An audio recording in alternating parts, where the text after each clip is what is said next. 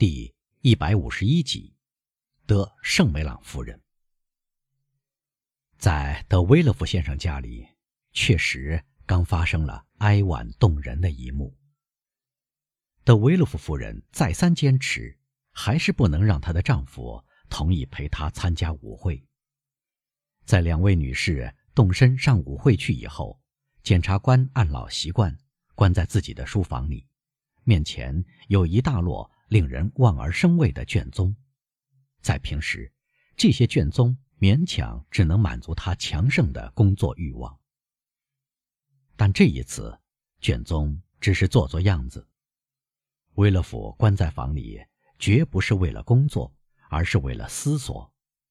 关上门，吩咐过除了钥匙不得打扰他以后，他坐在扶手椅里，开始在脑子里再过一遍七八天来促使阴郁的忧思和痛苦的往事，弄得他。坐卧不安的情况。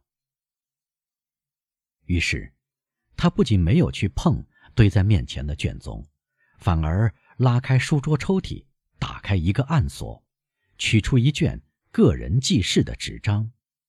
这是些宝贵的手稿。他用只有他个人才知道的数字分门别类，标上许多人名，在他的政治生涯、银钱事务、司法追查。秘密爱情中，成为他的仇敌的人，都写了上去。如今数目变得巨大，他不禁哆嗦起来。所有这些名字，不管多么强大和吓人，却多少次使他露出微笑，就像游客从山顶上眺望脚下的悬崖峭壁、崎岖难行的山路和险峻的山脊。他长时间历尽艰险才爬上来，于是发出会心的微笑。他在脑子里把所有这些名字过了一遍，又复看一次，仔细研究，深入思索，摇了摇头。不，他自言自语地说：“这些仇敌没有一个能耐心而吃力的等到今天，然后。”用这个秘密来压垮我。有时，正像哈姆雷特所说的，埋藏的最深入的东西，从地下发出声音，又像灵火在空中发狂地飘来荡去。但这种火给人照亮，是使人迷途。那个科西嘉人可能将这个经历讲给教士听，而教士又把这个经历讲出去。基督山伯爵可能听到了，为了探明真相，但他何必要探明真相呢？威勒佛沉吟一会儿以后，又说：“这个马耳他船主之子，泰萨利亚银矿的开采人，原名扎克内先生的基督山先生，第一次来法国。”出于什么原因要查明这样一件阴惨惨的、神秘的和一无用处的事实呢？在布佐尼神父、维尔莫爵士及一个朋友和一个死对头给我提供的互不一致的情况之中，只有一件事在我看来显得明确、准确和不容置疑，这就是，不论在何时。何种情况和何种局面下，我和他会有过接触？但维勒夫自言自语这几句话，连他自己也不相信。在他看来，最可怕的还不是揭露出来，因为他可以否认，甚至可以辩驳。他并不担心突然出现在墙上的几个写字：米尼提克勒昆勒斯。使他不安的是，要知道写这些字的那只手是属于谁的。正当他竭力安下心来，正当他丢开有时在野心勃勃的梦想中憧憬的政治前途，处于担心唤醒沉睡多年的仇敌，而只是为自己构想一个陷于天伦之乐的前途时，院子里传来马车的铃铃声。然后，他听到楼梯上一个上年纪的人的脚步声，接着是痛哭声和哀叹声。当仆人们想对主人的悲痛表示关切时，就会这样做。他急忙拉开书房门栓。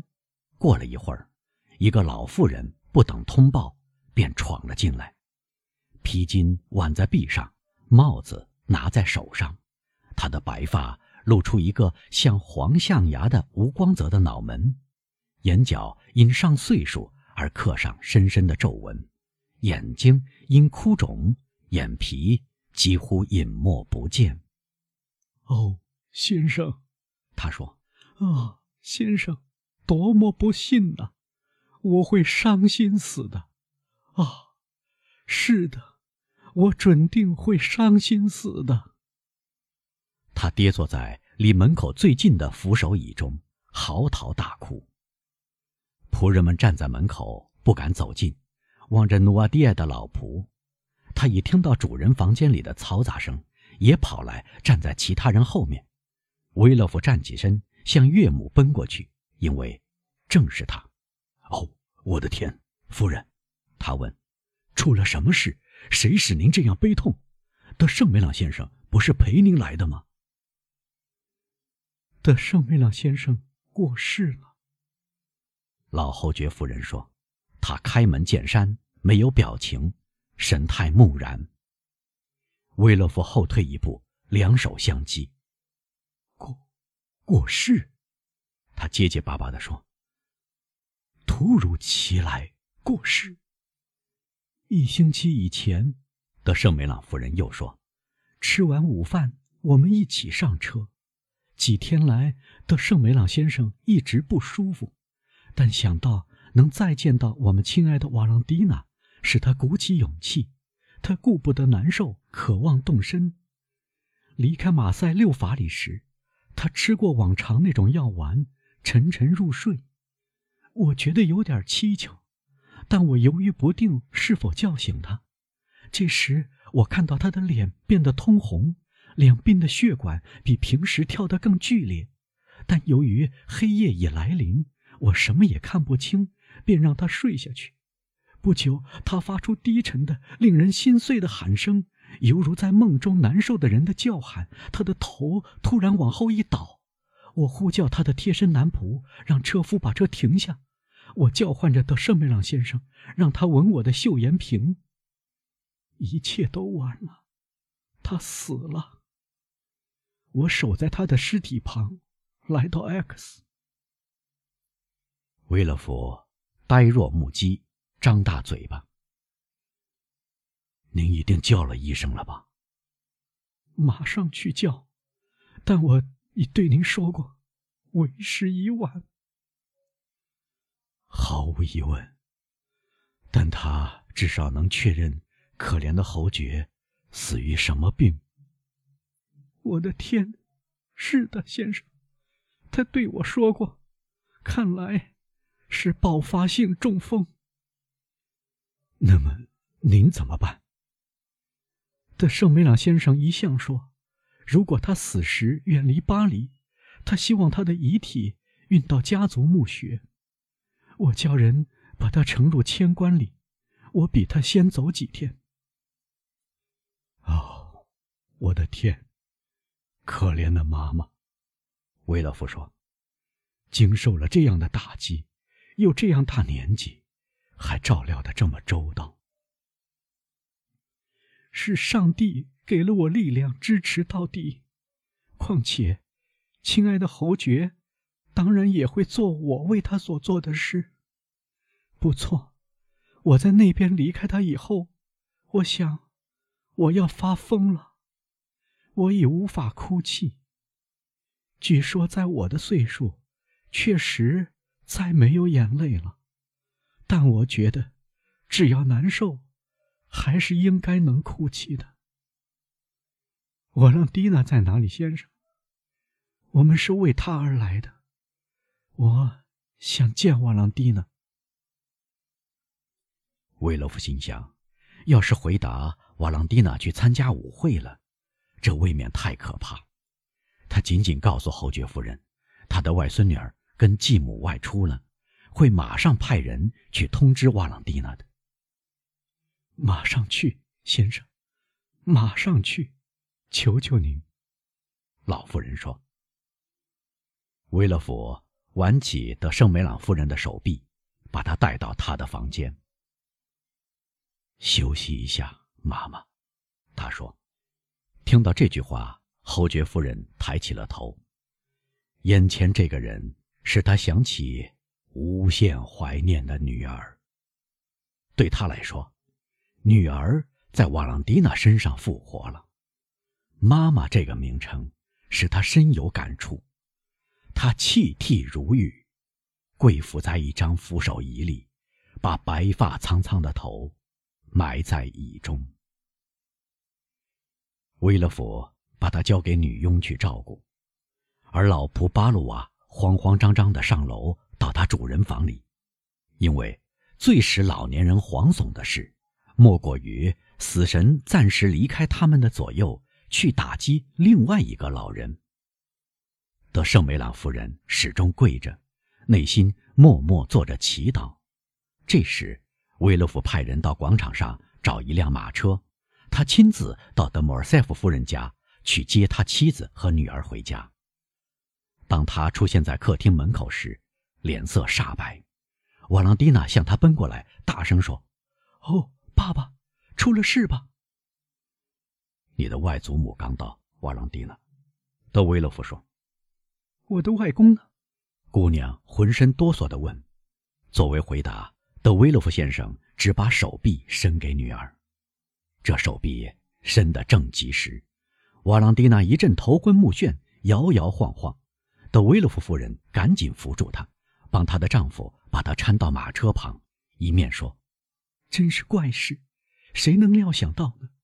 哦，是的，真是怪事。”怀着悲痛的一家子就这样匆匆离去，就像一块黑纱一样，把哀愁。指向其他参加晚会的人的身上。在楼梯底下，瓦朗蒂娜看到巴鲁瓦在等待他。努埃迪先生今晚想见到你，他悄悄地说：“请告诉他，我从外婆那里出来就去见他。”瓦朗蒂娜说：“姑娘凭着敏锐的心灵，明白此刻需要他的人是德圣梅朗夫人。”瓦朗蒂娜看到外祖母躺在床上，无声的抚摸，心儿痛苦的起伏，断断续续的叹息，滔滔的热泪。这场会面详细叙述出来就是这些。德维洛夫夫人倚着丈夫的手臂，至少表面上对可怜的双父充满尊敬，目睹这场会面。稍停，她伏在丈夫耳畔说。如果您允许，他说：“我最好退出，因为看到我会使您的岳母更加难过。”的圣梅朗夫人听到他的话，是的，是的，他在瓦朗蒂娜耳畔说：“让他走开，但你留下，你留下。”德维勒夫夫人出去了，只有瓦朗蒂娜留在外祖母床边。因为检察官被这个始料不及的死讯弄得很难受，也跟着妻子出去了。巴鲁瓦第一次到老努瓦迪埃房里时，努瓦迪埃已听到房子里的嘈杂声。正如上述，他派老仆来探听情况。老仆返回时，他的生气勃勃，尤其这样智慧的眼睛在询问使者：“啊，先生。”巴鲁瓦说。出了大事，德圣梅朗夫人来了，而她的丈夫已经去世。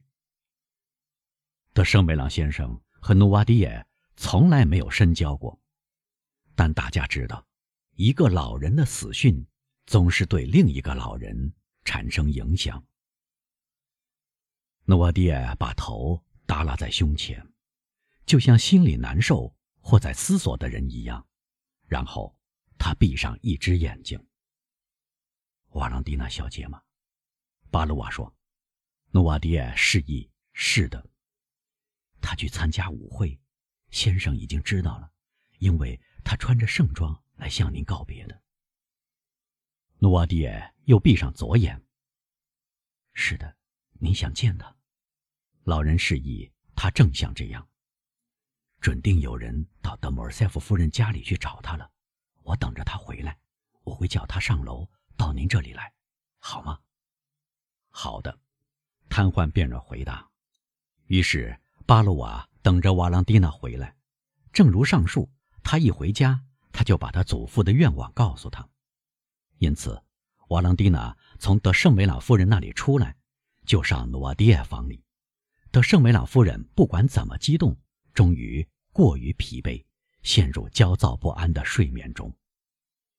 人们将一张小桌子放在他伸手可及的地方，桌上只有一只盛着他平时爱喝的饮料——橘子汁的长颈大肚玻璃瓶和一只杯子。然后，正如上述，姑娘离开侯爵夫人床边，上楼到诺瓦迪亚先生房里。